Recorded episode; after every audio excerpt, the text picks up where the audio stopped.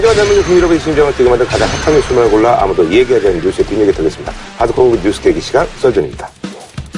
자, 여기저기 이제 뭐 미르재단 얘기가 나오고 있는데요. 저희는 조금 다른 재단 얘기를 좀 해볼까 하네요. 청계재단이 국감에서 좀 뭐 얘기가 나왔던 것 같아요. 밝혀진 바로는 청계재단 쪽에서 장학재단에서 이제 복지재단 쪽으로 이제 변경을 요구를 했는데 보건복지부가 이제 이거를 반대를 했다고 합니다. 예. 근데 장학재단은 돈 쓰는 게 굉장히 엄격할 수밖에 음. 없어요. 장학금 주는 그렇죠. 그 학생 숫자 반하고 이 직원들 숫자 반하거든요. 주로 그 장학생들 선발 과정 요 서류 보내고 받고 하는 네네. 그런 거니까. 그런데 이 복지재단은 안 원래 그렇잖아요. 품으로도 이제 지원이 되는 그런 예. 게 있죠. 장학재단하고 복지재단 은 굉장히 큰 차이가요. 네. 교육부의 관할 내에 있는 장학재단들이 뭘 사업한다고 돈을 주지 않아요. 그렇죠. 장학회 지원했군요. 빼고는 어. 민간의 장학재단들이 사업하는데 자기 돈 갖고 이렇게 이제. 자기 돈 갖고 자기 기본재산 가지고 불려서 장학사업 하는 거죠. 근데 이 복지재단은 네네. 돈이 별로 없는 데가 많아요. 있는 데도 있지만. 많이 그래서 있는데, 예, 예. 복지부가 민간단체의 복지사업 지원하는 게 많아요. 그 정부 예산을 많이 쓴다 이 얘기 아니에요. 예, 돈 따먹기 예. 좋아. 그 본인의 목적을 이제 그렇게 보시는 아니, 거예요? 청계재단이 그거죠. 후보 시절에 논란이 됐던 게 BBK, 다스, 네, 다스, 뭐 예. 도곡동 부지, 뭐 영포빌딩도 네. 있고, 거기도 있고. 400 이상 뭐. 이러니까 양재동 빌딩이 전재산이라면서 그걸 탁 내연하잖아요. 네, 사회 환원하시겠다고, 예. 그러니까 그게 청계재단이란 네. 말이에요. 근데 장학 사업을 별로 한 흔적이 없어요. 조금 했어요. 조금. 어? 그런데 나는 그 대통령으로 재임하실 때 재단을 만들었기 때문에 난 장학 사업을 활발히 할 줄 알았는데 이번에 내가 자료를 보니까 거의 하지 않았더라고요. 근데 재단 쪽 얘기는 이제 워낙 이제 고등학교까지는 다 이제 뭐 의무교육 뭐 이렇게 돼서. 아직은 안 됐잖아요. 그, 이, 이명박 대통령이 하는 말은, 이제는 뭐 어무 교육이 자꾸 커지게 네. 하기 때문에 장학 사업이 할 필요 있겠느냐 이랬는데, 그 수많은 장학 재단을 못 오가는 얘기죠. 그- 지금 장학 재단이 할 일이 얼마나 많은데요. 재미난 게 네. 이번 이 건은 새로운 재단법인 설립이 아니고 네. 기존 재단법인을 목적을 변경하는 거죠? 사업 네. 목적 변경을 하는 거예요. 네. 까다롭잖아 심사가. 그거 아마 두 군데 다 허가를 다 받아야 될 거예요. 아니요. 교육부하고 복지부하고. 그렇죠. 교육부에서는 오케이 이거 보니까 뭐 말되니까 오케이 했다 그러더라고요. 이제 복지부로 토스를 했고요. 얼른 머리 아픈데 빨리 음. 보내는 거죠. 핑퐁 치는 거죠. 일단 보냈어요. 근데 보니까 복지부에서 깐깐하게 심사를 했잖아요. 목적 사업 변경을 하는데 필요한 요건이 여러 개 있는데. 여기 핵심적인 게 두 가지예요. 하나는 예. 의기관의 의결이 있어야 되고요. 두 번째는 사업 계획이 확실해야 돼요. 근데 이제 뭐 의결이 하겠지만 복지부에서 이거를 불허한 이유를 보면 네. 작년까지도 복지 사업 했다고 그랬는데 거의 한 게 없고 아, 그래도 노숙자 운동화 지급했고, 제가 보니까 두레 마을 복지사업 뭐 했다고 하는데, 노숙자 운동화 지급한 게 이거 얼마나 대단한 일이에요. 액수가 이렇게 그렇게 많지 않다는 4천만 원. 예. 합계했어요. 규모에 비해서 많지 않은 건가요? 거의 안한 거죠. 너무 노숙자들한테. 운동화 나눠준 거야. 어디 그렇게 뭐 있어. 돈 가지고 사가지고 나눠주면 되는 거지. 근데 요 이명박 전 대통령이 설립자가 동의한다는 취지의 확인서를 첨부해서 넣었어요. 근데 이거는 요건이 아니거든. 설립자는 설립자지. 설립자가 뭐 변경을 확인하고 말고 필요가 없는 거예요, 이거는. 아니, 그러니까 요건은 없지만은 그 슬립자의 의도와는 전혀 다른 목적으로 만약에 음, 재단이 네네. 변경이 되면 안 되잖아요. 그래서 아마 슬립자의 동의를 받는 그 형식을 취할 거예요. 이제 문제는 이제 복지부가 심사한 내용을 보면 재밌어요. 이제 얼마 정도의 예산으로 어떤 사업을 음. 어떻게 할 것인지에 대한 계획이 확실해야 이게 또 허가를 해줄 수가 있는데 실행 계획이라든지 뭐뭐그 거를. 실행 계획도 뭐 영유아 청소년 노인복지 하겠다고 그러지. 그리고 되게 보건복지부 산하의 재단법인으로 활동하려면 아주 국지적으로 한 시도나 이런 데서만 하면 그거는 지방자치 단체에 등록하면 되는 거고 네. 중앙부처에 이걸 허- 허가를 받은 재단법인이 되고 싶다면 적어도 광역시도 두개 이상은 최소한 걸쳐서 사업계획이 있어야 되는데 이건 또 없는 거예요. 그러니까 복지부 공무원들이 꼼꼼하게 심사를 해가지고 핑퐁을 다시 쳐버린 거죠. 교육부로. 근데 싫어. 저는 이렇게. 또 하나 신기하게 본 게 이명박 전 대통령이 낸 확인서 있잖아요. 예. 거기에 밑에 이명박 이름을 굉장히 크게 냈어요. 아, 그거 보면서 뭘 생각했는가 하면 전두환 대통령이잖아요. 화환을 보내면 전두 환 크게 딱 쓰거든요. 네. 심지어 공무원들 보임하잖아요. 예, 예. 임명장. 예, 예, 임명장 할 때. 표창장. 예, 누구누구 이름 조그맣게 나오는데 밑에 전두환 이래 나오는데 요 사이는 뜬지 모르겠어요.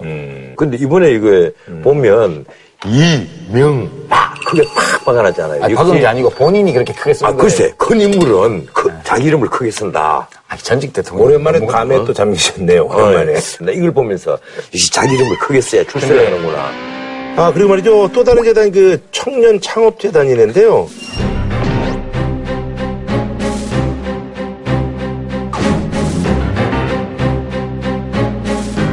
사안이 좀 조금 그래도 얘기가 좀 복잡하더라고요. 나는 이런 청년 창업재단이 있다는 걸 이번에 처음 알았어요. 이미 4천억을 네. 거뒀고 많은 돈을. 앞으로 천억을 더 거두기로 약조가 돼가 있었는데 각종 금융기관한테 네, 은행권에. 그러니까 돈 있는 은행에서 네. 돈 받기로 했으니까 돈 뛸려면 없는 거뭐 뛴다는 음. 표현이 좀 이상합니다만 지금 우리가 미래재단 K스포츠 합해서 돈을 800억 정도 되죠. 예, 780억을 거뒀다 이래서 네. 난리가 났지 않습니까?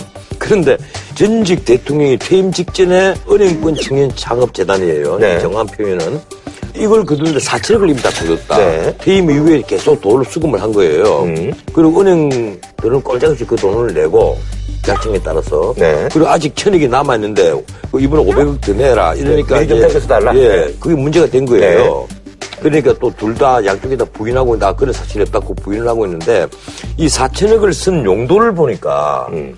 그것도 또 웃겨요. 이게 청년 창업재단 같으면 청년 창업을 하는데 돈을 그렇죠. 써야 되잖아요. 음. 우선 내가 가장 의심하는 게 이겁니다. 재단 운영을 하는데 189억이나 썼습니다. 우리는 이 4천억에 189억 같으면 얼마 안 되는 거 아니냐. 근데 운영비는 많다는 얘기죠. 네. 이렇게 생각할지 모르겠는데 189억이라면 이게 사실 몇 년이에요? 몇 년 안 되잖아요. 4년 요 정도 되는데 1년에 50억씩 쓴다는 얘기예요. 네, 네. 재단 운영비로. 네네네. 그러면 인건비, 임대료. 그리고 그 여러 가지 공과비 뭐 네. 이런 걸 거예요. 어떻게 생각해요? 너무 많다는 얘기인가요? 많은 정도가 아니죠. 무슨 재단에 관여한 사람들이 연봉을 받고 뭐 몇 억씩 다 받아갑니까? 근데 이제 뭐 이제 4천억 관리하려면 좀 직원들이 좀 많아야 되지 않을까 하는 그런 단순.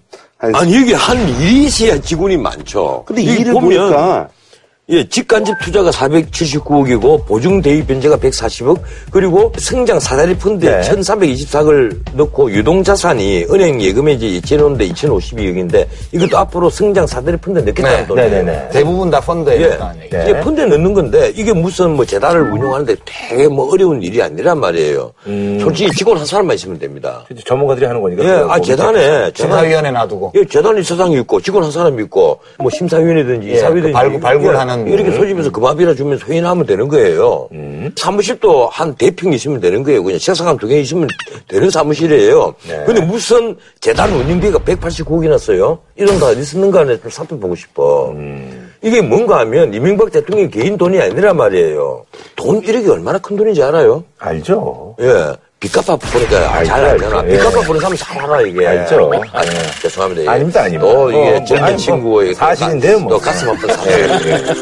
어떤 남의 빚 내가 이게 나이 든 사람으로서 정말 잘 못할 뭐, 말을. 하네. 앞으로 말을 가려 하겠습니다. 뒷 얘기 그만하세요. 이제. 빚을 갚아보면 일억이 얼마나 큰지를 큰 안단 돈이죠. 말이야. 빚안 갚아봐도 알아요. 이렇게 돈이죠. 크다는 거요. 근데 이 근데 돈의, 189억을 썼어. 이 돈의 용처에 대해서도 좀 얘기가 나오고 있더라고요. 그러니까 목적하고 좀 다르게. 이게 지금 직간접 투자에 479억, 보증 대입 변제에 140억을 썼는데 보증 대입 변제는 그런 거예요. 청년들이 창업하는데 네. 보증이 없으니까 음. 얘가 못 갚으면 우리가 집단에서 음, 대신 네네네. 갚아줄게. 이래서 이제 실패한 투자에 음. 변제한 거고. 실패한 청년 보증이지. 네, 보증이죠. 이건 원래 뭐 사업 목적에 예, 거예요. 거죠. 왜냐하면 벤처 창업 투자 그렇죠, 그렇죠. 예. 20개 중에 19개 실패한다니까. 예. 그런데 이명박 대통령 친인척 회사에 이게 그냥 돈이 회사가 아니에요. 이거죠. 이 우선 박근혜 대통령의 이종우 사촌의 아들 제이모 씨가 있는 곳. 네. 나는 이종우 사촌의 아들쯤 되면 거리는 멀어도 한참 멉니다. 네. 하지만 그 언론이 의심하는 식으로 이것도 권력의 그 끝에 있는 사람이라면 무려 말이에요. 93억 예, 원. 93억을 투자를 했고 막상 이 재단을 만든 이명박 전 대통령이 조카 사이 K씨가 대표로 있는 LB 인베스트먼트 이게 회사네요. 24억. 네. 이제 액수가 차이가 나죠. 아, 아무래도 살아있는 권력이 그래서 그런 죽은 거예요. 권력보다는 세죠. 좀 이상하잖아요. 이 청년 창업 재단의 그 이것이 목적에 맞는 것인지는 검증을 해봐야 되겠죠. 그러니까 아무래도 이제 뭐 청년 예. 창업부에 관련돼서 이렇게 투자가 그렇게 원활하게 이루어지지 않고 있으니까 뭐 얘기가. 아니, 내가 이걸 보니까 미르고 K스포츠고 이 남을 일이 아니구나.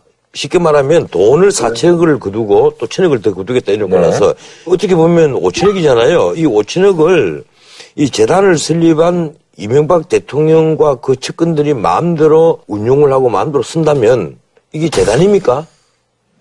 국민들이 자칫 잘못 보면요. 권력을 이용해서 은행으로부터 돈 받아가지고 네. 그걸 마음대로 자기 마음대로 닦아 쓰는 거와 똑같이 보인단 말이에요, 이게. 우선 그런데요. 다시 한번 내가 처음으로 돌아갔어. 재단의 운영비로 189억을 썼다면요. 이거 조사해봐야 예. 되겠어, 이거, 그죠? 이건요. 그렇게 썼다 그러면 이 정신 자체가 문제가 있는 재단이에요.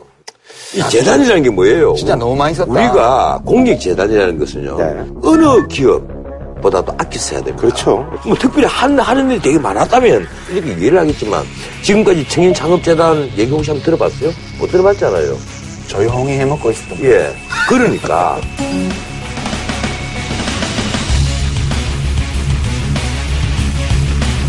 알겠습니다. 뭐 이제 뭐 한 줄로 평으로 뭐 마무리 질까요? 정말 너무 심합니다. 왜들 이러십니까? 한줄로 평. 한줄로 평도 하기 싫다.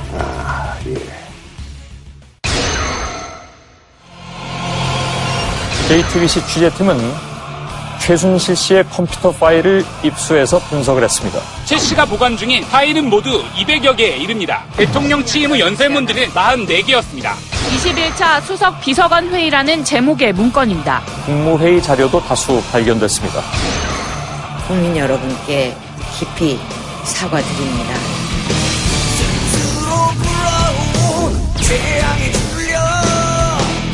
대통령의 회견 내용으로 설명이 안 되는 그런 부분들이 너무나도 많습니다. 최순실 씨는 박근혜 대통령 당선인 시절에 이명박 대통령 복대 시나리오를 받아봤습니다. 여기에는 국가안보와 중요한 경제정책이 모두 포함됐습니다.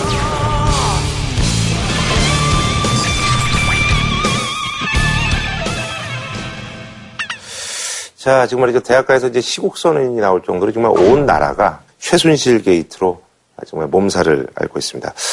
보시다시피 저는 지금 혼자 이제 스튜디오에 나와 있는데요. 어, 많은 분들이 뭐 아시겠습니다만 저희 녹화가 이제 월요일. 그리고 또 이제, 아, 지금 뭐 상황을 좀 미리 말씀드리자면 지금 유시민 작가님이 예전부터 이제 잡힌 그 스케줄 때문에 아, 지난주에 해외로 출국을 하셔가지고요. 사실은 이제 두 분이 이제 그 뭐 국내에 계시다면은 새로 또 녹화를 떠서 지금 어떤 상황에 대해서 좀 얘기를 하는 게 저희가 이제 시청자들에 대한 어떤 그 도리입니다만 지금 뭐, 어, 물리적으로 좀 그렇게 할 수가 없는 그런 상황입니다. 예, 그래서 이분에 대해서 좀 양해를 좀 부탁드리고요. 대신 저희가 지금 이제 정치권에 있는 그 많은 분들하고 좀 전화 연결을 좀 해보려고 하고요. 그리고 또 유시민 작가님이 어, 국내 소식은 지금 접하고 계시거든요. 그래서 이제 영상을 좀 짧게 예, 보내오셨습니다. 또 그리고 전원책 변호사님도 역시 영상으로 이번 사태에 대해서 말씀을 하신다고 하니까요. 아, 뭐 이것으로 좀 아쉬운 마음 달래고요. 아, 저희가 이제 다음 주에 또 여러 가지 사항들이 진행되는 것을 가지고 예, 한번 얘기를 한번 나눠보도록 하겠습니다. 자, 먼저 유시민 작가님하고 한번 영상으로 한번 말씀을 좀 나눠보도록 하겠습니다. 아, 안녕하세요. 유시민입니다. 저는 우리 썰전 출연 시작하기 전부터 계약돼 있던 집필 계획 때문에 유럽 출장 나와 있습니다. 지금 파리에 와 있는 중인데요. 열흘 동안 나왔는데 어, 박근혜 대통령의 개헌 제안부터 해서 JTBC의 최순실 파일 보도까지 음, 엄청 많은 일들이 생겨 보여서 어, 참 제가 죄송합니다. 해외에 있어도 뭐 국내 소식 그리고 또 지금 해외에서도 워낙 이 보도 자체를 특종으로 다루고 있기 때문에 어, 잘 아실 텐데요. 이번 사건은 진짜 어떻게 보시는지요? 예, 지금 저 제가 이 여행 다니는 와중에 밤에 숙소에 들어오면 언론 보도를 다 챙겨보고는 있습니다. 네, 지금까지 JTBC가 보도한 것, 또 다른 언론사들이 보도한 것들을 모아보면 아직 전모가 다 나온 건 아니지 않나 생각하고요.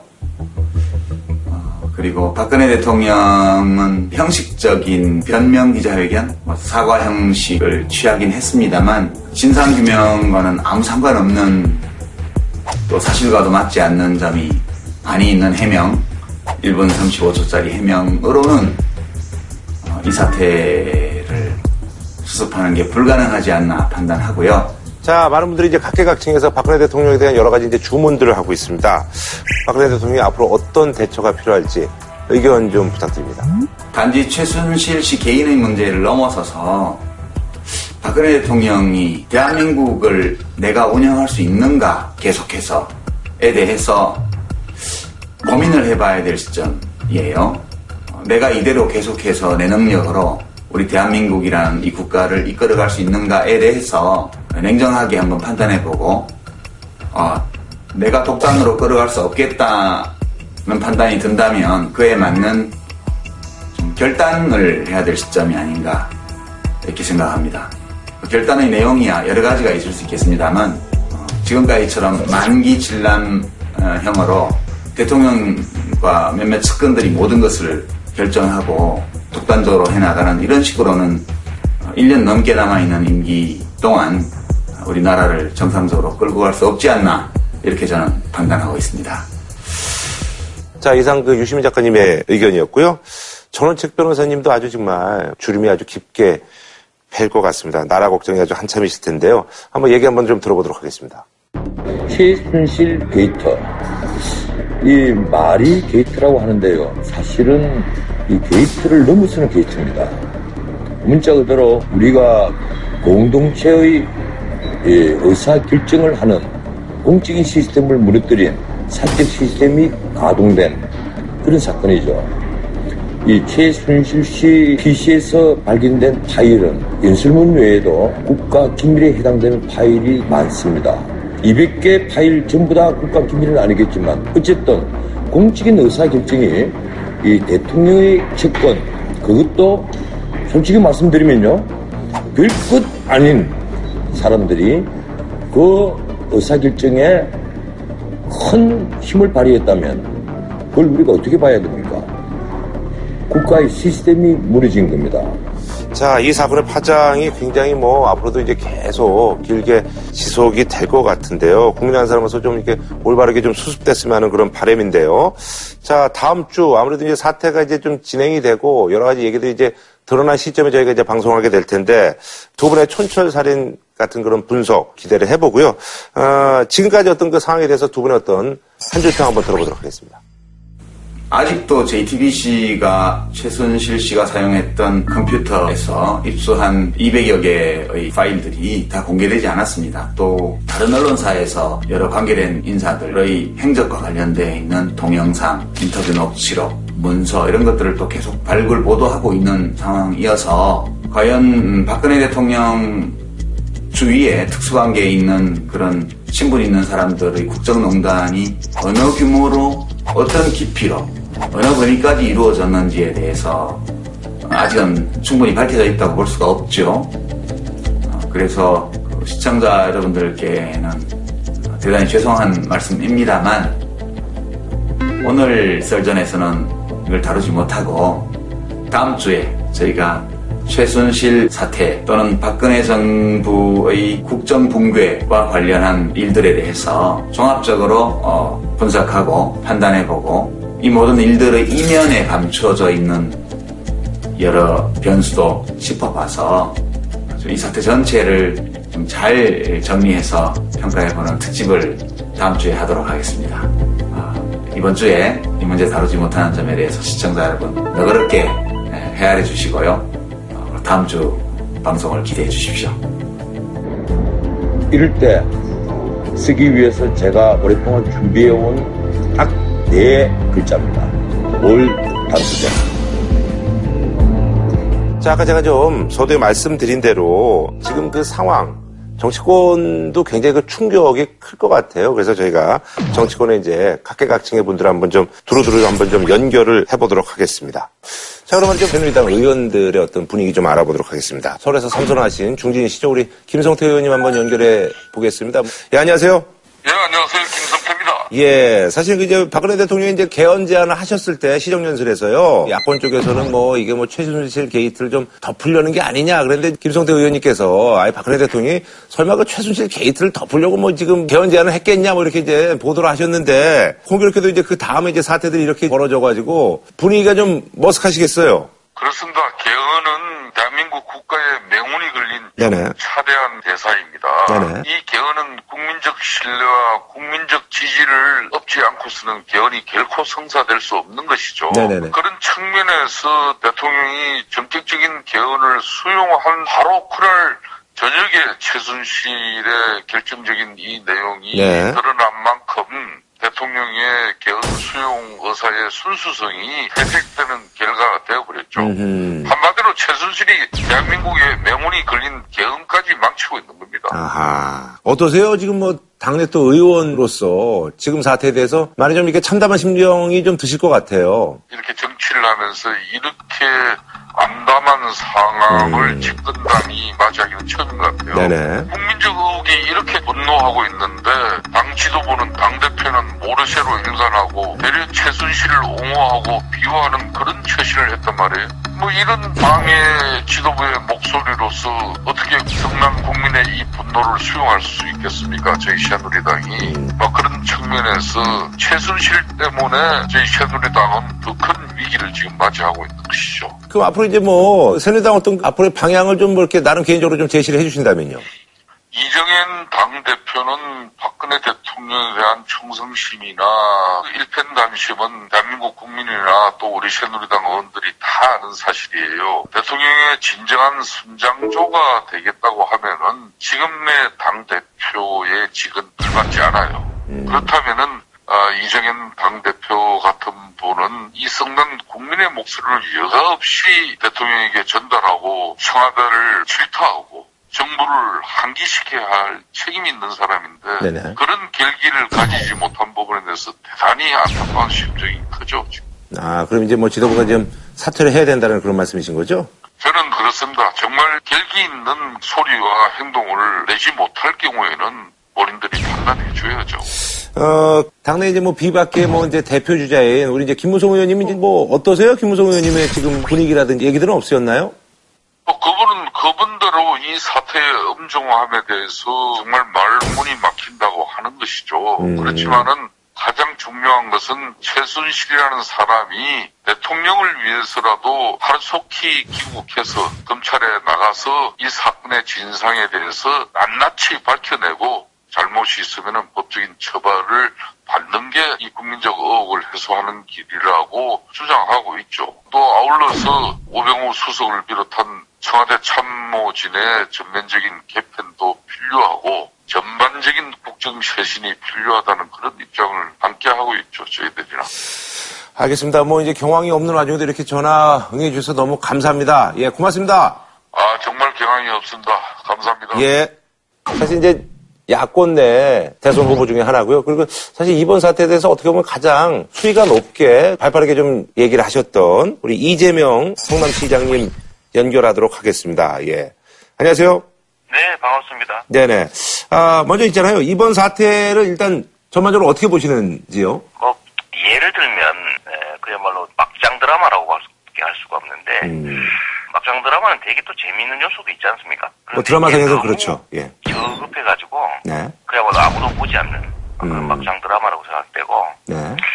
이게 지금, 참 말하기도 그런데, 이 최순실 감독, 박근혜 주연, 거기다가 또 조연이 하나 있습니다. 그 새누리입니다, 새누리당. 아. 이 새누리당이 자기들은 아무 관계도 없는 것처럼 대통령 탈당 요구하고 음. 네네네. 대통령 비난에 참여하고 음. 좀 이해하기 어렵습니다. 이게 지금 국민들을 좀 바보로 하는 거고 네. 근데 이제 뭐 친박들조차도 이건 몰랐다라고 이렇게 얘기하는 경우들이 좀 있거든요. 아, 이게 만약에 말이에요. 수년 동안 국정 운영에 대해서 진짜 집권 여당이 몰랐다면은 네. 정치 그만둬야 됩니다. 그런 아. 무능하고 무책임한 태도가 어디 있습니까? 모를 수도 없고 네네. 몰랐다면 바보고 음.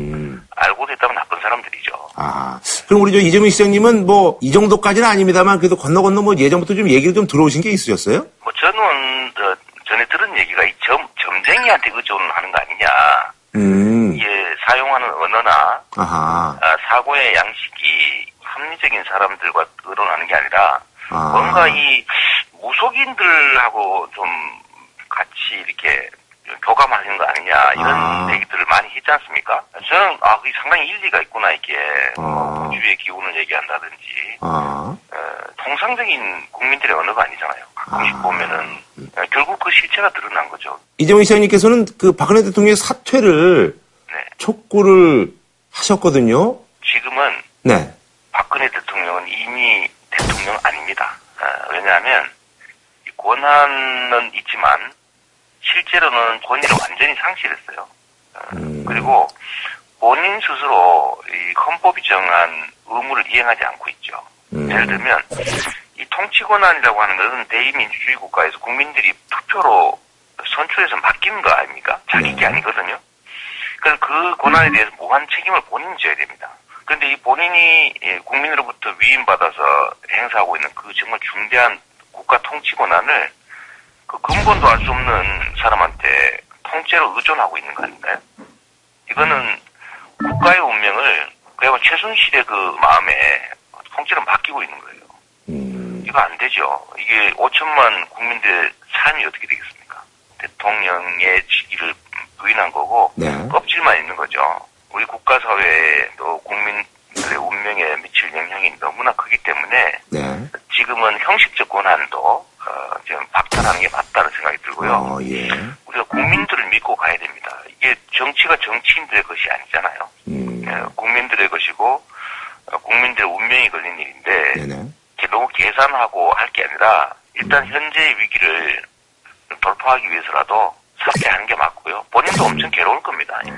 수치감을 느끼잖아요. 예를 들면 부정부패를 하거나 아니면 무능하거나 이런 것들에 대해서는 국민들은 어, 당장 자신의 일은 아니니까 어, 인내할 수 있어요. 나중에 책임을 물 수도 있지만 지금 벌어지는 일들을 보면 국민들은 모두에게 수치감을 주잖아요. 자괴감. 아이고 내가 저런 사람들한테 내가 지배를 당했단 말이지. 예, 이런 심리 상태인데 이게 지금 어떤 수를 쓰더라도 누그러지지 않습니다. 자존심이 상했잖아요. 수습이 안 될 거다. 지금 상태로 가면 점점 나빠지기만 할 거고 네. 점점 혼란만 거정될 거니까 차라리 조기에 에, 이 사태를 정리하는 방법이 가야 하는 것이고 안 된다면 탄핵이라도 해서 권한을 정지시키는 게 맞다 저는 그렇게 생각합니다. 네. 아, 지금 오늘 이제 그 이번 사태가 이제 벌어지고 난 후에 박근혜 대통령의 이제 지지율이 아, 17.5%로 이제 한 조사기관에서 이제 그 발표를 했는데요. 지금 정치권의 어떤 상황이라든지 여러 가지를 볼 때 앞으로의 그 전망은 어떻게 보세요? 계속 이 혼란이 유지될 겁니다. 아, 그냥 덜렁 그만두면 또안 되잖아요. 여야니 이런 거 가리지 말고 어, 그 전국 국민들의 어, 그 공감을 얻을 수 있는 거국 중립내가 구성하고 사태 수준을 밟아가야 되는데 만약에 이걸 거부하고 뭐 특검도 뭐 한 해 만에 하고 지금 이런 정신 나간 소리들 하고 있는데요. 계속 이 혼란이 이, 지속될 것 같습니다. 아, 예. 아, 여기에 대해서 정치권 책임 있는 분들이 좀 근본적인 대책을 좀 심각하게 논의해야 된다고 생각해요. 예, 알겠습니다. 아, 이런 아침 이렇게 전화 연결에 응해주셔서 너무 감사합니다. 고맙습니다. 네, 감사합니다. 네. 자, 이번에 말이죠. 지금 새누리당 당원이시고 전 비대위원을 하셨던 우리 이준석 씨 한번 연결해 보도록 하겠습니다. 여보세요? 네, 여보세요? 예, 요즘 뭐 바쁘시죠? 아, 뭐, 좀 정신이 없습니다. 네네네. 최순실 게이트라고 하는데요. 이 사태를 어떻게 보시는지요? 사실 뭐, 지금 뭐, 당에서 활동하는 사람들은 황당하죠, 지금 보면. 왜냐면 이거는 진짜 모르고 있던 사람이 많거든요. 음, 좀 이상하다라는 느낌을 받은 사람들은 있어도 이런 형태로 전형이 이뤄졌을 거라고 모르니, 몰랐어요. 아니, 근데 저 대략은 뭐 친박 중에 핵심들은 좀, 좀 알고 있지 않았을까요? 그러니까 사실 2015년 초에도 한번 이런 것 때문에 뭐 이상한 것들이 많아가지고 다들 십상시의 전형인가 막 이렇게 막 아, 그 정도까지만. 의심 했던 적이 있었는데. 뭐 3인방 요 정도까지만, 예. 네, 근데 지금 또 드러나는 그 뒤에도 누가 있는 거 아니냐 이런 음. 식이니까 네, 거기까지는 어, 예측 못했던 거죠. 아하. 사실 이제 친박들의 목소리가 굉장히 많이 지금, 어, 잦아들고 있는데, 당분에게는 어때요, 지금? 아니 뭐 사실 원래 말씀 많이 하시던 최고위원들 네, 뭐 요즘 뭐 이제 언론 보도는 거의 이제 접할 수가 없더라고요. 별 말씀 없으시더라고요. 네네네. 네, 그런데 지금 이정현 대표 같은 경우는 어쨌든 당 대표로서 이 사태를 수습해야 되는 위치인데 네네. 말실 수가 몇 개 있었잖아요. 어, 연설문을 준비한다든지 뭐 기자 회견문을 준비한다든지 이러면 다양한 어, 의견을 듣고 합니다. 언론인 얘기도 듣고 문학인 얘기도 듣고 상인 얘기도 듣고 친구 얘기도 듣고 우리 같이 많이 연설을 하게 되고 글을 많이 쓴 사람의 경우에는 자기하고 이렇게 맞는 경우도 그래서 하여튼 경위를 잘 모르겠어요. 일단 연유. 그게 어쨌든 당의 공식적인 첫방이 되어버렸어요. 네네. 우선 지도부가 사의를 표명하는 게 어떠냐라는 얘기가 조금씩 나오고 있는 거죠. 음, 사실 국민들 요구는 다 가라라가 될 수 있거든요. 그거는 뭐 음. 당 지도부, 청와대 비서진, 뭐 내각 또는 뭐 그걸 통칭해서 국정 운영 스타일 다 바꾸라는 얘기인데 음. 먼저 던진 쪽 유리한 거거든요. 개인적인 호기심인데요. 보도를 이렇게 보니까 이제 친박 쪽 계신 분들도 이번 일을 계기로 해서 이제 친박하고 이제 좀 거리를 두고 진박들은 이번 사태에 대해서 숨죽이고 있는데 그분들이 앞으로 대응을 어떻게 하실 것 같아요? 대응 못할 겁니다. 아마 숨쉬고 아. 있을 겁니다. 대응하는 순간 그건 또 굉장히 재탄받을 일이고 음. 최순실 씨가 지금 귀국을 할지 안 할지 모르겠지만은 네네. 한번 이제 보도는 뭐 귀국을 하겠다고 그랬는데. 뭐 신병 치료가 되면 귀국하겠다 이런. 취지이기 때문에 그렇기 때문에 만약 귀국이 빨리 된다고 한다면은 솔직히 최순실 씨가 어디까지 알고 무엇을 어떻게 했는지에 대해서 나오기 시작하면은 진박 같은 경우에는 어떤 식으로든지 또 의심을 받을 수밖에 없는 상황이죠. 아, 그리고 이제 그 박근혜 대통령의 어떤 그 앞으로 남은 임기에 대해서 이제 걱정하시는 분들이 많습니다. 국정 동력이라는 이런 것들이 이제 상당히 많이 약해질 텐데, 어, 어떻게 보세요? 특별한 제안이 필요하다 보죠. 지금 형태로는 가서 청와대 비서진을 다 자른다고 해도 들어올 사람이 솔직히 많겠습니까 지금 보면은? 이런 상황에서? 내각도 지금 들어오라고 하면 들어올 사람들이 많겠습니까 지금 음, 순장조도 아니고 이거 완전 진짜 이거는 엄청 힘든 위치인데 지금. 그러다 보니까 좀 특단의 어떤 인사 대책을 세워야 되지 않을까 생각합니다. 네, 알겠습니다. 어쨌든 뭐 이제 사태가 이제 진행이 될수록 저희가 또 뭐 좋은 의견 또 구할 일 있으면 저희가 또 전화 연결하도록 하겠습니다. 고맙습니다. 예, 예. 자, 그러면 이제 민주당 내부의 어떤 기류를 좀 알아보도록 하겠습니다. 자, 지금 뭐 현재 의원님이시죠? 자, 우리 이철희 의원님. 현재 민주당 분위기는 어떤 상황인가요? 상당히 뭐 심정적으로는 개강돼 있죠. 음, 뭐 이렇게 참담하다 그럴까요? 음. 그런 분위기는 있는데 그렇죠. 책임있는 정당으로서 마냥 국민적 분노를 부추기고만 갈 수 없는 상황이라 그렇죠. 감정적으로 대응할 수는 또 없는 상황이니까요. 예. 그렇죠. 우리 좀 차분하게 가려고 하는 게 저희 당이 지금 취하고 있는 노선이고요. 개인적으로 뭐 앞으로 이 사태가 어떻게 될 것 같아요? 저는 개인적으로 이게 최순실 게이트라고 보지 않고요. 저는 박근혜 게이트라고 봅니다. 박근혜 대통령이 사과하실 때도 보면 본인이 그렇게 했다고 인정을 했잖아요. 네, 인정을 하셨죠. 최순실 씨를 곁에 뒀다는 걸 인정을 했고 네. 또 조언도 받았다는 걸 인정을 했잖아요. 이거는 권력의 사유화다. 그래서 저는 이게 본질은 음, 박근혜 게이트라고 저는 보고요. 그래서 이거는 최순실 씨가 얼마나 아, 뭐 농단에 국정농단에 개입했느냐 이걸로 이제 해결되지 않을 거라고. 보다 근본적인 문제 제기를 하고 있는 것이라 그럼 이제 뭐 특검은 이제 민주당 쪽에서 먼저 제안했고 이제 새누리당에서 이제 받아들였는데 국민의당은 아직까지는 뭐 유보적인 그런 상황인데요. 특검에 대해서도 약간 좀 부정적 기류가 있긴 있더라고요. 특검을 이제 하는 것에 대해서는 아마 큰 이견이 없을 텐데요. 특검을 지금 이제 검찰이 그동안 보여준 행태를 보면 제대로 못해왔기 때문에 특검이 나서는 게 맞는 것 같고 국정조사도 필요하면 해야 되는 거 아니냐 이런 것들이 같이 이렇게 논의가 되고 있는 거고 굳이 둘 중에 하나만 해라는 부분은 없으니까 네네. 저는 뭐 대체로 특검 쪽으로 합의가 되지 않을까 음. 싶습니다. 본질은 박근혜 겐트이기 때문에 이건 지속적으로 저는 우리 우리 사회가나 우리 정치권이 고민해야 될 거라고 저는 봅니다. 예, 알겠습니다. 뭐, 뭐, 나중에 또 좋은 의견 구할 일 있으면 또 저희가 연결하도록 하겠습니다. 고맙습니다. 예, 고맙습니다. 예. 자, 이번엔요, 박근혜 대통령이 이제 측근이라고 많은 분들이 이제 알고 계시는 구상찬 전 상해 총영사 연결해 보도록 하겠습니다. 자, 구상찬 전 의원님. 네, 안녕하십니까. 반갑습니다. 예, 사실 이제 이번 사태를 보는 뭐 다른 분들의 어떤 그런 심경보다 저희가 이제 좀 궁금하거든요. 이제 박근혜 대통령의 예전에 이제 가장 가까운 측근이셨다가 지금은 이제 사실 뭐 자의반 타의반 이렇게 이제 멀박으로 이제 불리우고 있는데요. 이번 사 태에 대해서 정치를 한 저도 이렇게 화가 나고 허탈감에 빠져 있는데 네. 국민들은 오죽하겠습니까? 네. 또 떨어진 국격도 이거 감당하지 못할 아픔이거든요. 네네네. 그래서 하루빨리 우리 국민들을 아, 픔을 달랠 수 있는 그런 특단의 조치가 필요한 거 아닌가 이렇게 생각이 됩니다. 예. 또 어제부터 이제 우리 대학생들 시국선언이 그러니까요. 예. 네, 젊은이들도 이제 분노해서 아무래도 그저 최순실 씨그 딸 정유라 씨와 관련해서 이제 비상식적인 어떤 일들에 대해서 이제 많은 젊은이들이 좀 분노를 하는 것 같은데요. 그 아까 이제 이준석 전 비대위원은 사실 이런 분위기를 당내에서도 몰랐다라고 얘기를 하는데 그 이런 분위기를 감지를 하셨었나요? 예, 저도 사실은 박 대통령께서 참 그 슬픈 그 여러 가지 그 아팠던 그런 시기가 있었지 않습니까? 네네네네.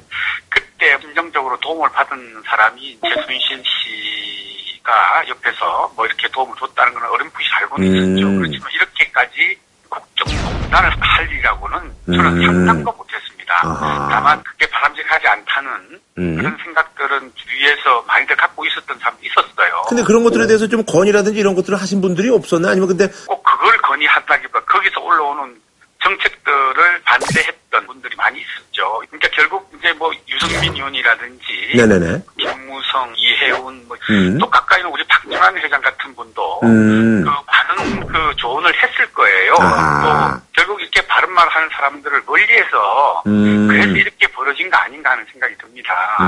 지금 보십시오. 대통령 근처에 누가 바른 말 하는 사람이 있습니까? 그럼 이제 본인도 이제 그 바른 말에서 약간 좀 멀어졌다는 그런 말로 저희가 좀 받아들여요. 저는 뭐 그 바른 말 할 수 있는 그 위치에 그 근처에 가지도 못한 사람이지만 아하. 앞에 금융했던 분들은 정말 좋은 말 또 바른 말을 많이 했던 분들이거든요. 네네. 특히 박지만 회장 같은 경우는 많이 알고 있지 않았겠습니까? 네네네. 그러니까 박 회장 같은 경우도 굉장히 그 대통령에서 멀리 하셨거든요. 음. 또 눈알 아끼는 마음에 그렇게, 그렇게 했을 거고 그렇다 보니까 이제 이분들이 다 대통령 멀어지고 음. 아, 또 주위에는 말 하지 못하는 사람들만 옆에 있다 보니까 여기까지 온 거 아닌가 하는 아쉬움이 정말 있습니다. 예. 앞으로 박근혜 대통령의 뭐 진심으로 좀 조언을 드린다면? 네, 지금 제 생각에는요, 네. 청와대 비서진 전원 사퇴를 하고. 이도 포함한 내각도 다 사퇴를 해서, 이제 여야가 같이 추천하는, 혹은 네. 뭐, 그걸 뭐 거국 내각이라고 얘기, 정치적 용어를 쓰는 것보다는, 네. 지금 경제 엉망이지 않습니까? 네. 무능한 장관들 모두 교체하고 해야 됩니다. 음. 그리고 문체부의 실질적 장관인 김종 이차관 이런 사람들은 반드시 교체해야 되거든요. 네네네. 사실 문제가 여기서 발, 발단된 거 아닙니까? 음. 대통령이 국내 정치에 손을 떼고 네. 외교 방향을 전념하고 예, 예, 예. 네. 국민들과 여야 정치권이 수용할 수 있는 총리를 비롯한 이런 내각이 정부를 이끌어 나가는 것이 좋지 않겠나 이런 생각이 듭니다. 또 하나 여기서 예. 말이죠. 네네. 그 정치권에서 최순실의 그 인사 전행과 추천으로 들어온 정치인들 또 기관장들 이런 사람 있을 거거든요. 이런 사람 다 물러나게 해야 합니다. 아, 예. 이제 일벌 100개를 해야 생각해보시 우리 젊은 친구들이 대학 들어가기 위해서 얼마나 공부 열심히 하고 힘든 생활을 하고 네네. 있습니까? 여기 그 무슨 그 1인 한 사람을 위해서 학칙을 바꾸고 음. 저희 집사람도 이대를 나왔습니다만 그 좋은 학교를 엉망진창으로 만들어놨지 않았습니까? 네네. 이런 것들을 철저히 그 처벌해서 다시는 이런 사람들이 국정에 들어와서 농단할 수 없도록 이렇게 만드는 것이 아픈 국민들의 마음을 풀어가는 것이 아닌가 이런 생각을 해봅니다. 네, 알겠습니다. 저희가 또 좋은 의견 또 구할 일 있으면 연결하겠습니다. 고맙습니다. 네, 감사합니다. 네. 안녕히 계십시오. 자, 지금까지 각계각층의 분들 전화 연결해봤고요. 저희가 다음 주에 정말 많은 분들이 어떤 기대에 부응할 수 있는 그런 소식으로 돌아오도록 하겠습니다. 자, 다음 주는요. 지난 8월에요. 법원이 말이죠. 롯데그룹 신격호 총괄회장의 성년 후견인을 지정하면서 이 제도에 대한 사회적 관심과 이목이 집중이 됐습니다. 그래서 준비한 이번 주제. 이렇게 하면 너무 지킬 수 있을 거라 생각했습니다. 성년 후견 제도의 도입과 실태입니다.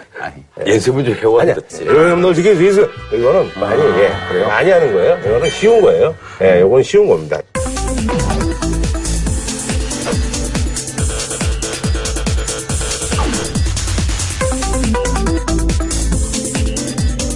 최근 롯데가의 경우에도 신격호 총괄 회장에 대한 청년 후견인 신청이 논란입니다. 신격호 롯데 총괄 회장의 여동생 정숙 씨는 신 총괄 회장에 대한 청년 후견인 인정 신청을 했습니다. 이에 대해 신 총괄회장은 자신의 판단력에 문제가 없다고 반발했고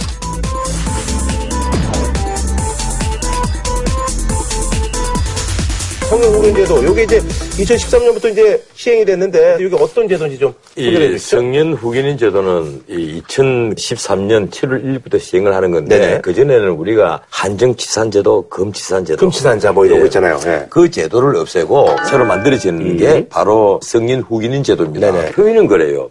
이 법규 표현은 정신적 제약이 있어서 사무 처리 능력이 부족한 음. 성년자에게 법률 지원을 하는 제도가 성년 후견인 제도입니다. 그러니까 미성년자는 이미 후견인 제도가 예. 민법상 다 있는 거고 음. 성년인데도 예. 불구하고 제대로 뭘 할 수 없는 사람의 아니, 경우에 예. 실수가 반복이 사무처리 능력이 부족하다는 예. 거거든요. 그래서 본인 친족도 당연히 포함되지만 검사도 이 신청할 수가 있어요. 아, 그래서. 예, 네. 그래서 법원이 이제 의사 감정을 하고 그다음 음. 또 본인 진술을 듣습니다. 네. 그 절차를 거쳐야 돼요. 그래서 필요하면 선고를 하는데 이번에 신격호 씨 같은 경우가 판사가 직접 신격호 총괄 회장을 신문을 하고 음. 의사 진단을 받으니까 의사 진단이 치매 치료약을 언제부터 줬다. 음. 또 본인 진술이 나 옛날부터 기억이 좀 가물가물할 때가 많아졌다. 오락가락하고. 근데 솔직히 말해서 노인들은 기억력이 감퇴를 하고 저도 그래요. 벌써. 또 그리고 치매가 위험하면 의뢰 의사들이 치매 예방 겸 치매 치료제를 줍니다. 그러니까 속도를 늦추는 거. 그러면 그런 분들이 전부 다그 의사 결정 능력이 없고 사무 집행할 능력이 없다. 그렇게 볼 수 없거든요. 그렇죠, 예. 그래서 이 후긴 제도도 여러 가지로 이제 나뉘어져요.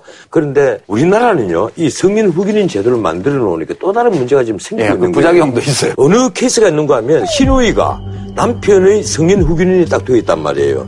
이러니까 남편이 죽었잖아요. 죽었는데 사망 보험금이 나오잖아요. 이 보험금을 부인이 못 받고 신우이가 관리를 하게 되는 거예요. 그래서 재판까지 해서 근거리 찾았단 말이에요. 그러니까 이게 후견인이 두 종류가 있는데 가족이나 네. 친지를 후견인으로 하는 경우가 있고 남을 후견인으로 하- 하는 경우가 있어요. 근데 지금 변호사님 말씀하신 이 경우는 되게 가족 간에 후견인 알력이네요. 지정할 네. 경우에 근데 법원에서 그래서 보면 맹점인데. 예, 그래서 작년까지 그러니까 2년 동안 이 서울 가정법원에 접수된 청구가 1,131건인데 이 중에 절반 정도가 비후견인의 재산을 노리고 그런 거란 말이에요. 절반이 기각이 되는데 의사의 의견을 듣고 본인의 진술을 듣고 아, 만나보니까 멀쩡하니까. 법원이 판단하는 아. 거예요. 근데 요즘 뭐 변호사 공급이 많아져가지고 뭐 난리잖아요. 최근에 와서 숫자가 엄청 늘었단 말이에요. 제가 이제 로스쿨 나와서 변호사 시험 합격해서 막 이제 법률 시장에 나온 변호사 같으면 청년 후견인 전문 변호사 이런 것도 할 수 있다고 봐요. 친척들이나 친족들이나 이렇게 가족들을 후견인으로 하는 것보다 모든 법률 사무에 능하고 개인적인 이해관계 없이 이걸 해줄 수 있는 예. 신뢰할 만한 변호사. 그 사람이 또 마음에 들면 어떡해요? 아니 이번에도 뭐 아, 이번에도 신규코 영화 보면 그런 거 많이 신규코 나오던데. 회장 성인 후견으로 네네. 사단법인 선이라는 걸 했잖아요. 재판부 판단은 그겁니다. 형제간에 워낙 지금 재산을 두고 알력이 네. 심하고 하니까. 제3자 법인이 낫겠다. 그것도 법률 전문가가 있는 법원장 하신 분이 여기 있거든요. 그래서 선이라는 데다 맡긴 거예요. 근데 이게 신동주 측에서는 또 이거를 뭐 또 받아들이긴 또. 원래 누이 동생이 신청했잖아요. 심규호 총괄회장이 누이 동생이 신청한 것이거든요. 네네. 물론 신동빈 책이죠. 네네, 그렇죠. 책인데 예, 지금 네. 성인 후견인이 이제. 법인에다가 대버리면 신동주 측에서는 그동안 주장하던 게 음. 자기 아버지가 이건 장작에다 준다 이러는데 그 자체가 무너져 버리잖아요. 음. 거기에 근거해가지고 모든 출주들을 지금 설득하고 있는데 그 무너지면 어떻게 되겠어요? 그게 후견인으로 지정이 됐는데 이제 신동주 전 부회장 측에서 이제 예, 항고했죠. 항고를 한 예. 사례.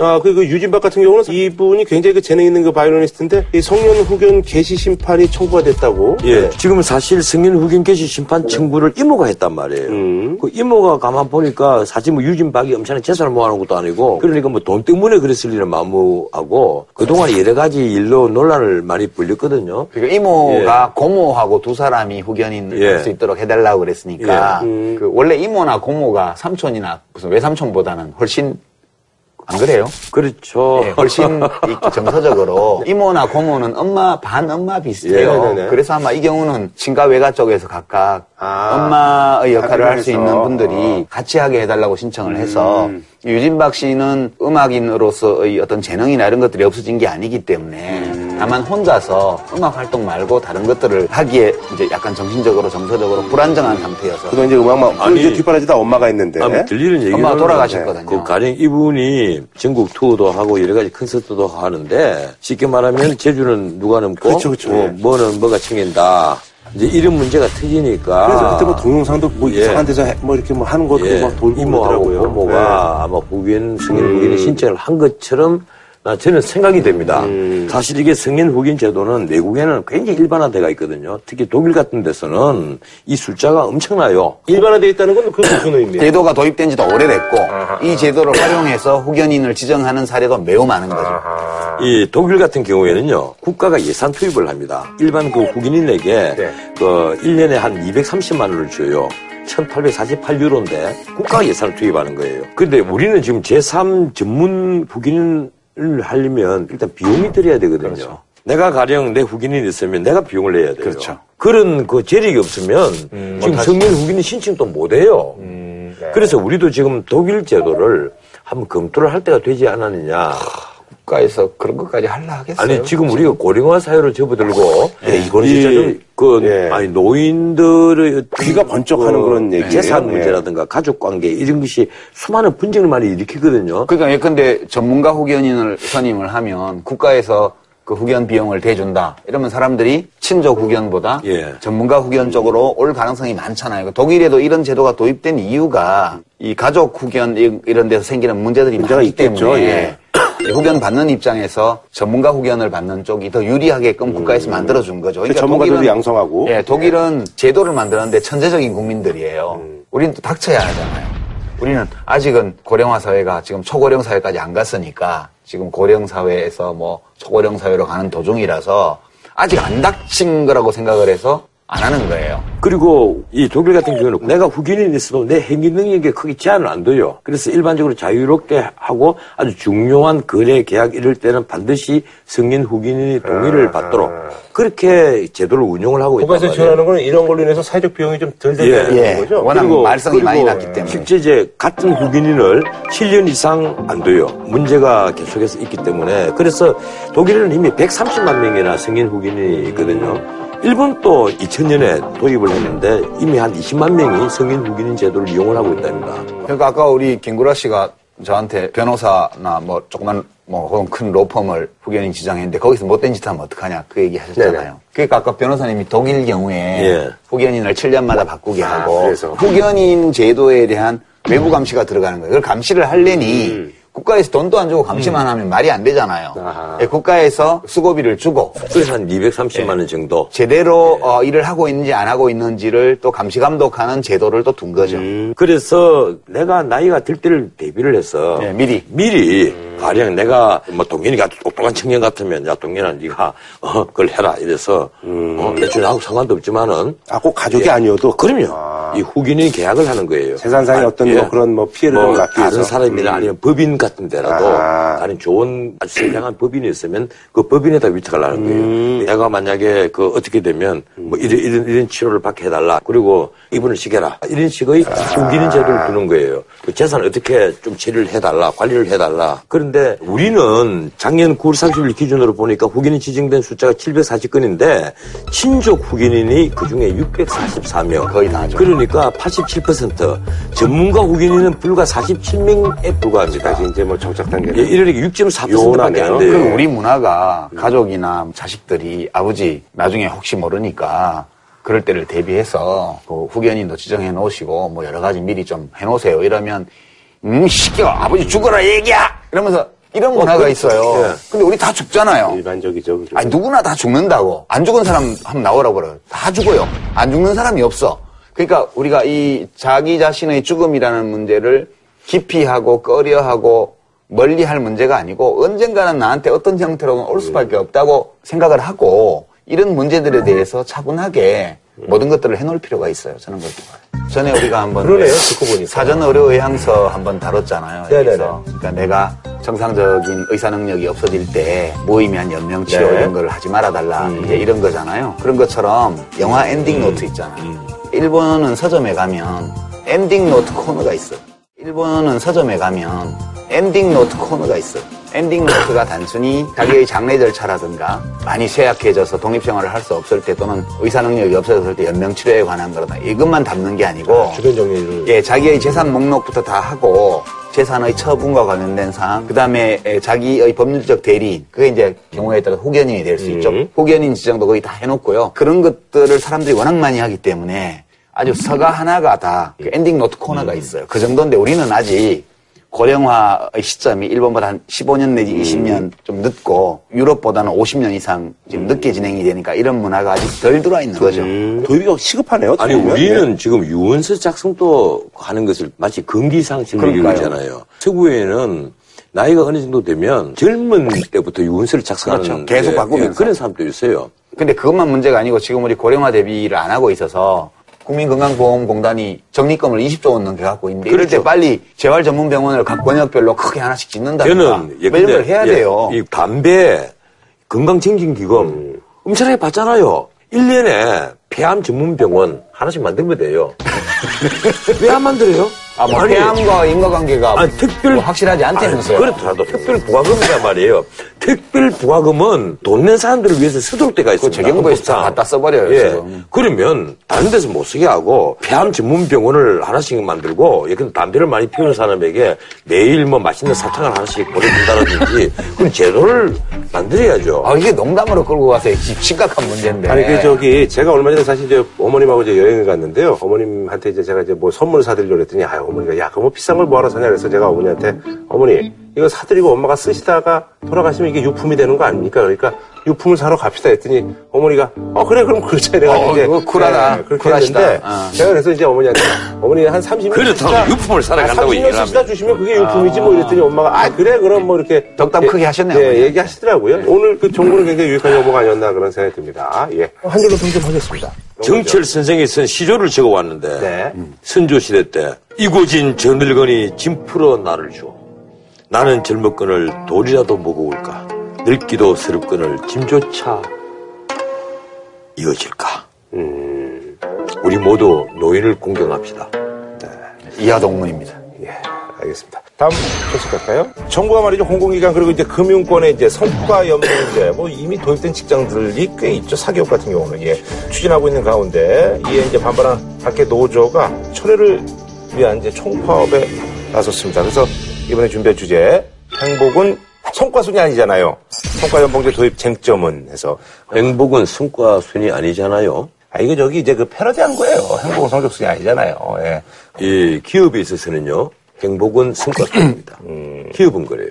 성과를 높이는 것이 기업에서 1등인데, 어느 기업이든지 공기업, 사기업 가릴 것 없이, 그렇잖아요. 예, 성과가 중요하죠. 예. 근데 문제가 그럼 성과를 누가 어떻게 측정하는데 그 성과를 개개인의 성과를 어떻게 측정할 거예요? 뭘로? 성과연봉제는 지금 도입된 데도 많고 그런데 이게 이제 도입을 지금 이제 예고하는 데가 지금 뭐 지하철이라든지 뭐 철도, 금융 뭐 이런 데인 거죠, 그러니까. 아니, 지금 정부가 네. 공공기관의 효율성을 높이겠다 네. 이러면서 공공기관. 공공기관에 네. 그리고 금융공기업. 음. 은 지금 성과 연봉제를 도입을 했습니다. 그래서 앞으로 민간은행까지 이제 이걸 확대하자 이러니까 그때부터 난리가 나기 시작한 거예요. 지금 그 성과 연봉제라는 문제가 왜 나왔는가 하면요. 우리가 늘 얘기하잖아요. 가장 낮은 봉급 받는 사람, 가령 뭐 공무원 같으면 뭐 어? 9급 1호봉. 예, 9급 1호봉 하고 가장 높은 연봉 받는 사람하고 차이가 다섯 배씩 이상 나더라. 그 이걸 줄이자는 거예요. 정부 사는 얘기는 그겁니다. 성과가 가장 낮게 판단되었더라도 월급을 깎지는 않는다는 거예요. 월급을 깎지는 않고 성과가 높은 사람에게 월급을 더 많이 올려주겠다는 거예요. 가령 50% 정도까지 더 올려줘서 이 하위직과 이 지금까지 많이 받던 사람과의 차이를 줄여나가겠다는 거예요. 열심히만 일을 하면 이제 그 얘기예요. 그 얘기인데 그거 아닌데. 그것이 아니 지금까지 내가 오늘 다 읽어보니까 정부에서 하는 얘기는 그래요. 그런데 그것이 이제 노동자나 노조나 시민단체나 일반 시민들이 받아들이기에는 그렇게 안 받아들인단 말이에요. 어떻게 해석을 하는가 하면 저성과 퇴출제 이것은 어떤 식으로든지 저성과자 퇴출로 이어질 것이고 그래서 근로자에게 불편한 경쟁을 시킬 것이고 줄 세우기 시킬 것이고 이런 여러 가지 부작용만 초래할 뿐이고 어, 어떤 정부가 기대하는 그런 성과와는 정반대 방향으로 갈 가능성이 매우 많다 이 얘기예요. 그래서 좀 충돌 벌어지는 게 성과 연봉제라는 거예요. 그러니까 저는 이제 저성과자 일 잘 안 하는 사람하고 일 잘하는 사람하고 똑같이 월급을 주는 거는 좀 정의롭지 못하다고 생각해요, 저도. 더 열심히 하고 더 일을 잘하는 사람은 그만큼 보상이 많이 가는 게 좋을 거라고 봐요. 그게 가능하다면. 근데 공적인 영역에 완전히 속하기 때문에 사실 민간 경쟁자도 없고 공기업 혼자 하고 있고 네.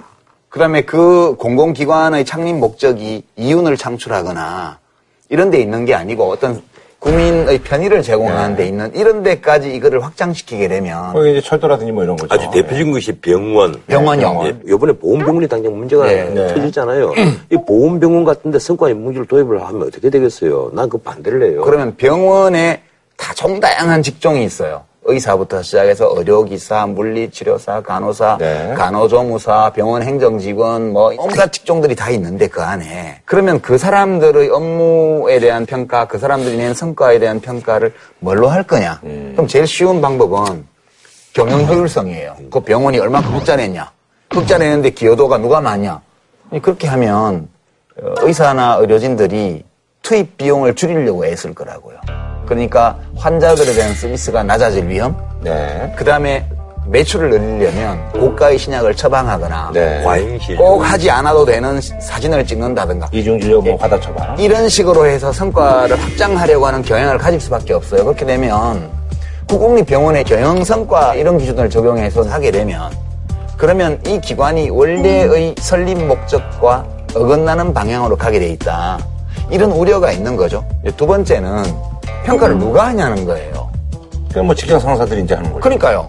말 잘 듣는 놈은 높은 점수 주고 이 공정한 평가 기준이 뭐하다는 거거든요. 그렇죠. 지금 정부는 4월 달에 이미 공공기관 임금 체계 개편 지원 사업 용역을 발주를 해갖고 11월 달에 나오도록 되어 있습니다. 그런데 그래봤자 어차피 평가하는 것은 상급 관리자일 거란 말이에요. 바로 공정한 평가 기준이 없다는 거예요. 예. 평가 기준이 문제된 나라 바로 미국입니다. 미국에서는 1978년에 공공 부분에 이제 성과 연봉제를 도입을 했는데 이거 워낙 모호하니까 재판이 수없이 걸린 거예요. 계속 예, 법정, 법원으로 끌고 가는. 해고된 사람들이 이게 잘못했다. 아. 우리가 지금 이게 공공 부분에 이 성과 연봉제를 도입을 하면서 일률적으로 다 도입을 해버리니까 일부에서 이제 반발이 크단 말이에요.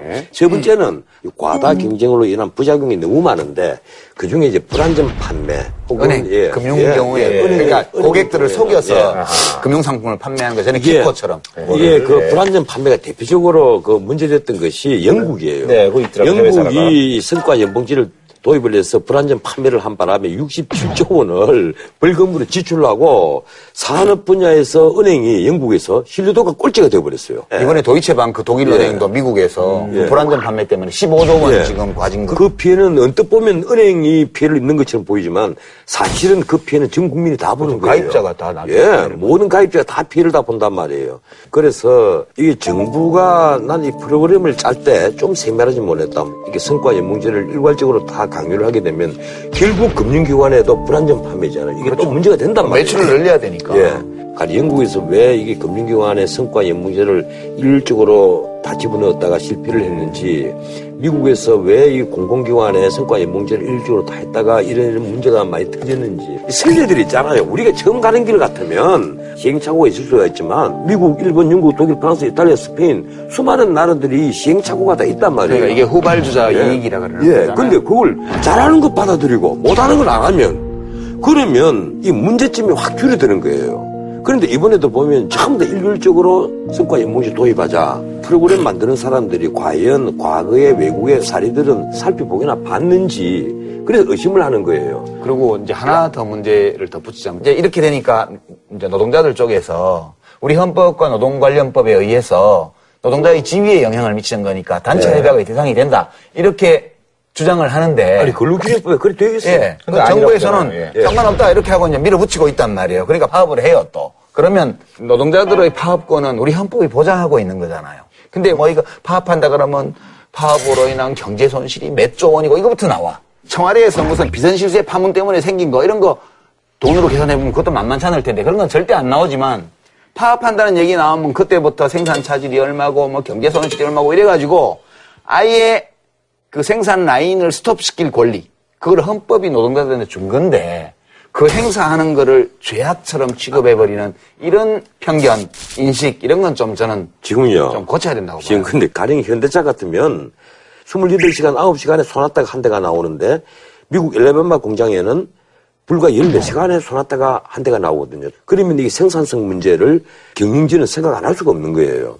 이래서 성과 연봉제 얘기가 나오는 것은 결국은 생산성과 연결이 되는데 다만 그걸 개선을 해 나가는 데 방법에 있어서 기업이 이 노동자에 대한 이 복지 구생을 비롯한 여러 가지 대우들에 대해서 좀 더 신경을 써주면 우리가 이 생산성을 높이겠다는 얘기인데 기업 입장에서는 안 그렇단 말이에요. 지금 IMF 이후 외환위기 이후에 우리 사회에 격차가 많이 벌어졌잖아요. 네. 격차가 계속 불평등이 벌어지고 있는 이런 상황에서 이렇게 가니까 불만이 생길 수밖에 없어요. 저는 이제 일정 하고 싶으면요. 그 장관들부터 성과 연봉제 한번 해봐요. 일 잘하는 장관은 연봉 1억 5천 주고 일 못하는 장관은 8천만 원만 주고요. 아니 그 얘기를 이번에 박원순 서울시장이 대통령부터 성과 연봉제 운운하는데 대통령은 혼자라서 할 수가 아니 없어. 그런데 이번에 나온 통계들을 보면 저는 깜짝 놀란 게 60세와 65세의 취업이 거의 한 60% 가깝습니다. 근데 20대 취업이 이게 그보다 더 낮아요. 예, 훨씬 낮아요. 그거보다 훨씬 더 많이 예, 낮습니다. 낮단 말이에요.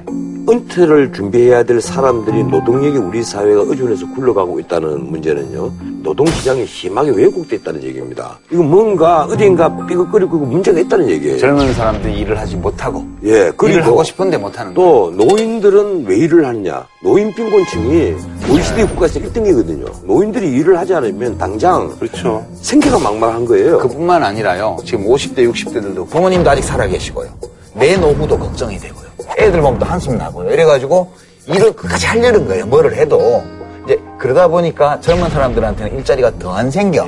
은퇴해야 될 사람은 지금도 일을 하지 않을 수밖에 없는 상황에 빠져 있고 일을 할 수밖에 예, 없는. 예. 젊은이들은 일을 하지 않고 있는데 정부 입장에서는 정년 제도는 늘어나죠. 정년 늘어났잖아요. 60세로 예, 그래서 늘어났죠. 젊은이들 일자리 확보도 해야 되고 하니까 이 성과 연봉제를 밀어붙인단 말이에요. 정부도 은근히 얘기하잖아요. 이 임금 체계 개편이 제대로 이루어지고 노동 실- 시장의 효율성이 확보가 되어야만 새로운 신규 채용 여력이 생긴다. 그 말은 나갈 사람 나가야만 일자리가 생긴다는 얘기예요.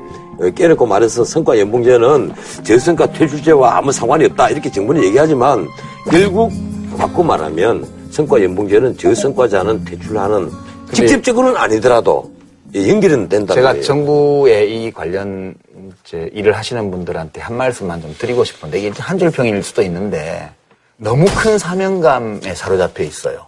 그분들이.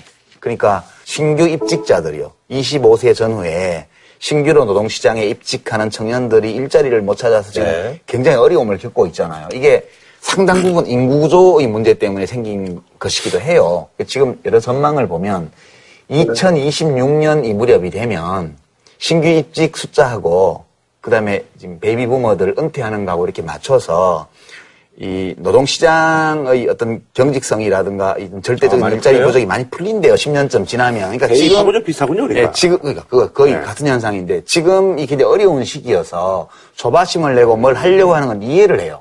이해를 하지만 이렇게 무지막지하게 이렇게 밀어붙이는 거는 저는 좀 과도하다고 보는 아니, 거예요. 이 시기를 한 앞으로 한 10년 정도를 우리가 잘 견뎌야 돼요. 지혜롭게 필요한 부분은 아니 그런데 기억을 이번에 하고요. 그 시발이 된 게 이 금융 노조잖아요. 근데 우리나라 은행 영업 이익이 매년 한 4%씩 하락을 했는데 인건비 판관비가 오히려 3%를 증가를 했어요.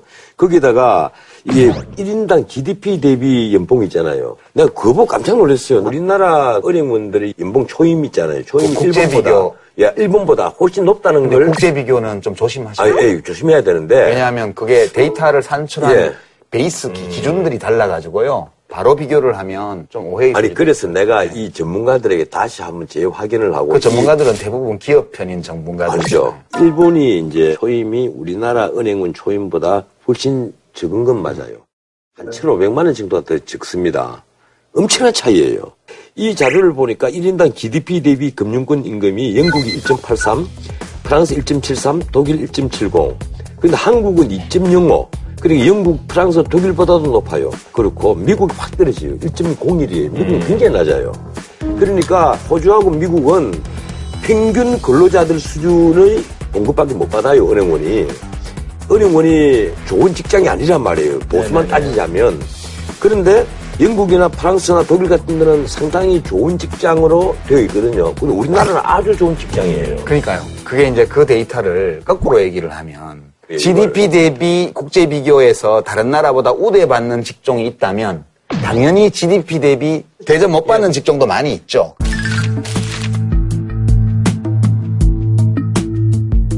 그러면 우리가 비교를 할 때 지금 다 정부에서 이제 갖고 오는 비교 데이터를 보면 상대적으로 우대받는 직종, 교사 이런 거요, 은행원, 뭐 이런 것만 갖다 놓고 하는 거예요. 그러면 그 통계의 이면에는 국제 비교를 해볼 때 뭐 트럭 운전사라든가 마을버스 그렇죠. 기사라든가 너- 아니, 너무 열악한 뭐게 간호사라든가. 사회복지사라든가 이런 형편없는 대우를 받고 있는 특히- 직종들이 또 있어요. 특히 하위 공무원들. 하위 그러면- 공무원들이 그 보수는 굉장히 낮습니다. 그러니까 우리가 이걸 데이터를 공정하게 보면 어느 직종이 평균적으로 국제 비교를 해볼 때 GDP 대비 대우가 국제 수준보다 높으며 어느 직종이 낮은가를 보고 낮은 데를 북돋워주기 위한 노력을 하면서 이걸 해야 돼요. 근데 지금 보면 정부도 그렇고 재계도 그렇고 대접을 못 받는 홀대를 받고 있는 데들은 다 깔아뭉개고 얘기를 전혀 안 하고 잘 대우받는 데만 공격을 하니까 여기를 깎겠다는 의사는 알겠는데 그럼 그거 깎아서 아니, 뭐하게? 깎겠다는 건 아니에요. 거죠. 평균 연봉이 8,800만 원입니다. 지금 금융거 기관에서 왜 성과 연봉제 도입하냐고 난리가 나잖아요. 난리가 나는데 금융기관의 평균 연봉이 연봉이 높다. 이게 예. 8,800만 원이란 말이에요. 그러면 자중자애할 줄 알아야 돼요. 예, 그것도 그건 예. 옳은 지적이라고 봐요. 저는. 그건 이런 지적은 받아야 마땅합니다. 근데 그걸 지적하는 것과 마찬가지의 강도로 혹은 그보다 더 진심을 가지고 대우받지 못하고 있는 그러나 사회적으로는 필요한 직종에 일하고 있는 분들에 대해서 우리 사회가 우리 정부가 거기에 대책을 세워야 돼요. 같이. 그런데 제가 참 답답해 한 것이 박원순 시장이 대통령부터 성과 연봉제 도입해야 되는 것 아니냐 이런 식의 표현을 쓰는 것은요. 내가 아무리 그 얘기가 아니고 대통령 성과연봉제를 한다면 만약 그는 이제 국민들의 대통령 국정 수행에 대한 국민들의 지지도를 기준으로 50% 내려오면 1%씩 연봉을 깎는 거야, 1%다. 에이, 그런 뜻이 아니잖아, 지금. 올라가면 올려주는 거야. 그렇게 할 수 있다는 그러면 거지. 파퓰리즘 이런 것들이 좀 받치지 않을까. 그런 그럼 바로 그. 핵심이야. 아, 솔직히 말해 구라가 시민이보다 훨씬 나. 아니 이쯤에서 정리하는 걸로. 아니, 구라 씨, 왜 변호사님 편드는 거야? 이쯤에서 이제 정리하는 아니야. 이 사람이 어? 때가 되면 자연스럽게 머리는 차가운 이성을 가지게 돼. 그래서 가슴은 따뜻해지고. 이쯤에서 정리하는 걸로. 예, 알겠습니다. 이 얘기는 진짜 아까 뭐 두 분이 일치되는 부분도 예, 아마 시청자분들이 많이 좀 느끼셨으니까, 예, 잘 판단하시라고 보고요. 예. 모두 공정체를 생각하면 정답이 보입니다. 알겠습니다. 저희는 다음 주에 찾아뵙도록 하겠습니다.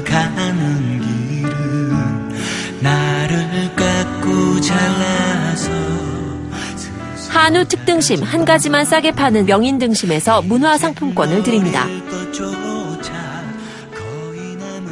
JTBC